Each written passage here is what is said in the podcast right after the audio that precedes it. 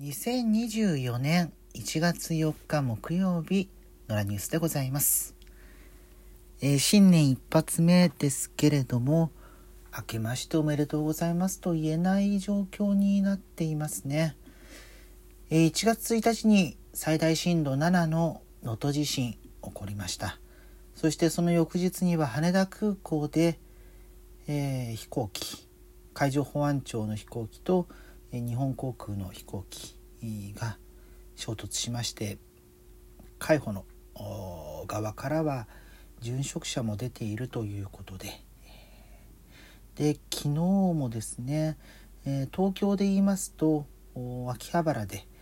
まあ、通り魔的なあれは電車内ですか。山手線の電車内というふうなことですけれどもが起きたりとか、え福岡県北九州市ではまた大規模な火災があって私結構ね仕事で、えー北九州行くことが多かった時期があったので、えー特に小倉、まあ、今回小倉で火災が起きてるんですけれども小倉はね何度かあの行って、えー飲み食いした記憶がありましてでつい最近も本当先月ですねちょうど一月前に、えまああワーケーションといいますかね仕事をしながら旅行して、まあ、ちょっと西日本を回ったんですけれどもその途中で小倉寄りまして、えーまあ滞在時間としては、数時間だったんですけれども、うん、久々に今小倉の街を歩きながら朝からやっている飲み屋さんに行ったりとか、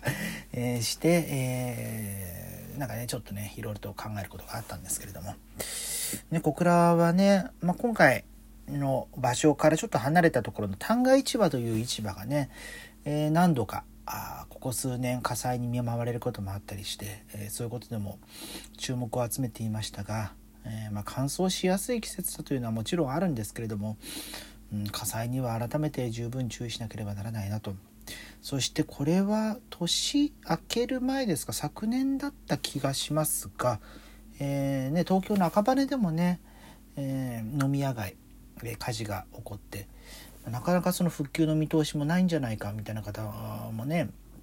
数日前の時点では言われていましたけれどもなかなかねあの能登と羽田の話題に隠れてしまう形でああまり報じられなくはなっているのでうんそれもそれで心配なんですけれども。ねえまあ地震もね能登は私行ったことはないですけれども金沢にはね出張で行ったことがあったりしましたが、うん。まあ、北陸地方がね北陸新幹線が敦賀まで延伸、えー3月に、えーする予定ですのでそれで北陸がかなり活性化していくようなね方向性に進もうとしているさなか、でうんまあなかなかねうんどうどう言ったらいいかっつうのはあるんですけれども。まあその生死の境目となるところの72時間の壁が、えー今もうそれが過ぎ去った現状ですので、まあここから先、まあ、今もねあの生き埋めになってらっしゃる方、えー大勢いらっしゃるというふうに報じられていますけれども一人でも早く一人でも多く、えー元気な形で帰ってくればあいいなというふうなことは感じますよね。うんそしてねあのここ最近よく言われているのがあどういうう被災地支援ができるのかということ、まあ、特に SNS 上では話題になっています。うん安易にその現地に行くことによって受け入れ体制もない中で、まあ、体一つで行って、えー逆に迷惑になるんじゃないかみたいなこともね、うん、言われていますし、まあ、実際そういうことが、まあ、阪神・淡路しっかり、えー東日本大震災しかり、えー中越とかさまざ、まな、ね、過去の、ね流れで経験から熊本もありましたね、まあ、大きな地震数年おきに日本では起きてしまうというのが悲しい現実ではあるんですけれども、まあ、あとはねあの大雨洪水被害とかもありますし土砂崩れの影響とかもあったりしますし、うん結構ねいろんな天災に見舞われやすい、まあ、お国柄ということはあったりはするんですけれどもまあ、逆に言うとそういう経験をしているからこそさまざまなノウハウが蓄積されているという側面もねもちろんありますのででそこの中から最近よく言われてるのは、うん、とりあえず現地に行くという形はやめようと。えそして仮にその支援する救援物資を持っていてそれを運ぼうとしても、まあ、それの受け入れ体制がまだ各自治体が整っていない可能性とかそうなったらなんか邪魔なだけですよね。うん、ですし、まあ、そういそうやって向かった方々が、まあ、例えば現地でガソリンを補給したら本来被災地で使うはずだったガソリンが使えなくなってしまうとか水もそうですよね。あとは宿泊場所、うん。まあ、家に、まあ、家にか家屋が被害を受けた方々が泊まるべきところに、えー、泊まれないとか、まあ、そういうことが予想されてしまうので、うん、無計画にとりあえず向かうというのはやめた方がいいんじゃないか。まあ、もしそのまあねあの自治体によってはあ受け入れてませんよということをしっかり、えー、公式に発表しているところもありますけれども、まあ、そこまでね手が回らないところもあると思うんですよ。うん、内心は、えー、ちょっとまだ来てほしくないなと思いながらもそれを告知するほどの労力を避けないほど被害が大きくなっているような場所。の珍しくないと思うので、うん、だからまあ安易に判断するっていうのはちょっとやめた方がいいんじゃないか。まあ、もちろんねあのきちんとこの分野で、えー、お手伝いができますよ。しかもその経験がありますよ。何度も何度もっていう方であればまああの手助けできる余地もあるのかもしれないですけど、うん、何ができないかっていうその漠然とした状態で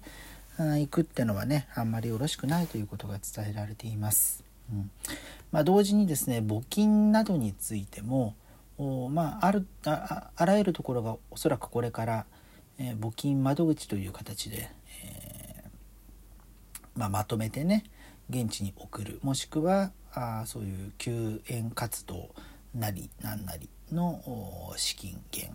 にするために集めることがあると思うんですが、まあ、一番ねよく言われているのはあ自治体に直接寄付することができるのであれば、まあ、それが一番望ましいんじゃないかというのはあ私もそう思いますね。うんまあ、場合によってはそのふるさと納税の枠組みを使って支援を求めて求めてとか受け入れているような、えー、自治体もありますけれども、うんまあ、どれくらいねその、うん、中抜き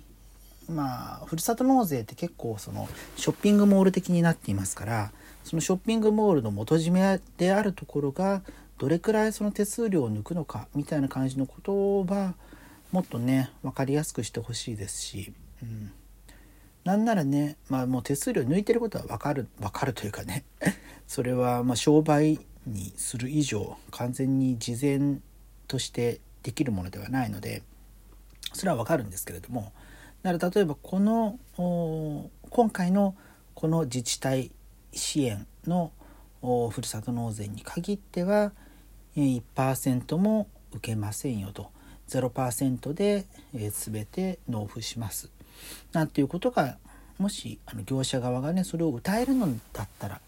実際そういうことをやった時はあったような記憶があるんですけれども間違ってたらすいませんね。だからそういうような枠組みができるんだったらいいんですけれどもなんてことは思ったりやっぱり必要なものが必要な場所に届くかそれは直接の物資もそうですけれども一番あのうんいいのはっていうか一番使い勝手がいいのはお金なんですよね。うんどういう物資が欲しいかっていうのはまあその現物で調達するってことももちろん一つの手ではありますけど買いたい時に例えばこういうもの生理用品が必要ですよとか、まあ、そうなったらそれが送られてくるのを待つよりも自分たちで、まあ、そのサイズとか、ね、誰向けかとかそういうものもね食料もそうですよ、うん、主食の方が多い。米ばっかりあってもね、うん、難しいっていうふうになってくるとじゃあおかずの方を買いましょうかみたいなことがバランスを取るためにはね必要になってきますので、そうなるとやはりその裁量どういう物資を手に入れようかという裁量を自治体側が持てるような形になればいいなというふうに私なんかは感じていますけれどもね、まあ、おそらくですね今日木曜日で明日金曜日、まあ、土日挟んであの月曜日って祝日なんですね。私はあんまり暦通りの生活を最近してないので分からなかったんですけれども。そうなるとうんじゃあ月曜成人の日を挟んで火曜日あたりからでしょうか。おそらくこれから先全国でどう支えていくのかどう考えていくのかみたいな感じのことが動き始めてくると思いますのでそこで必要な支援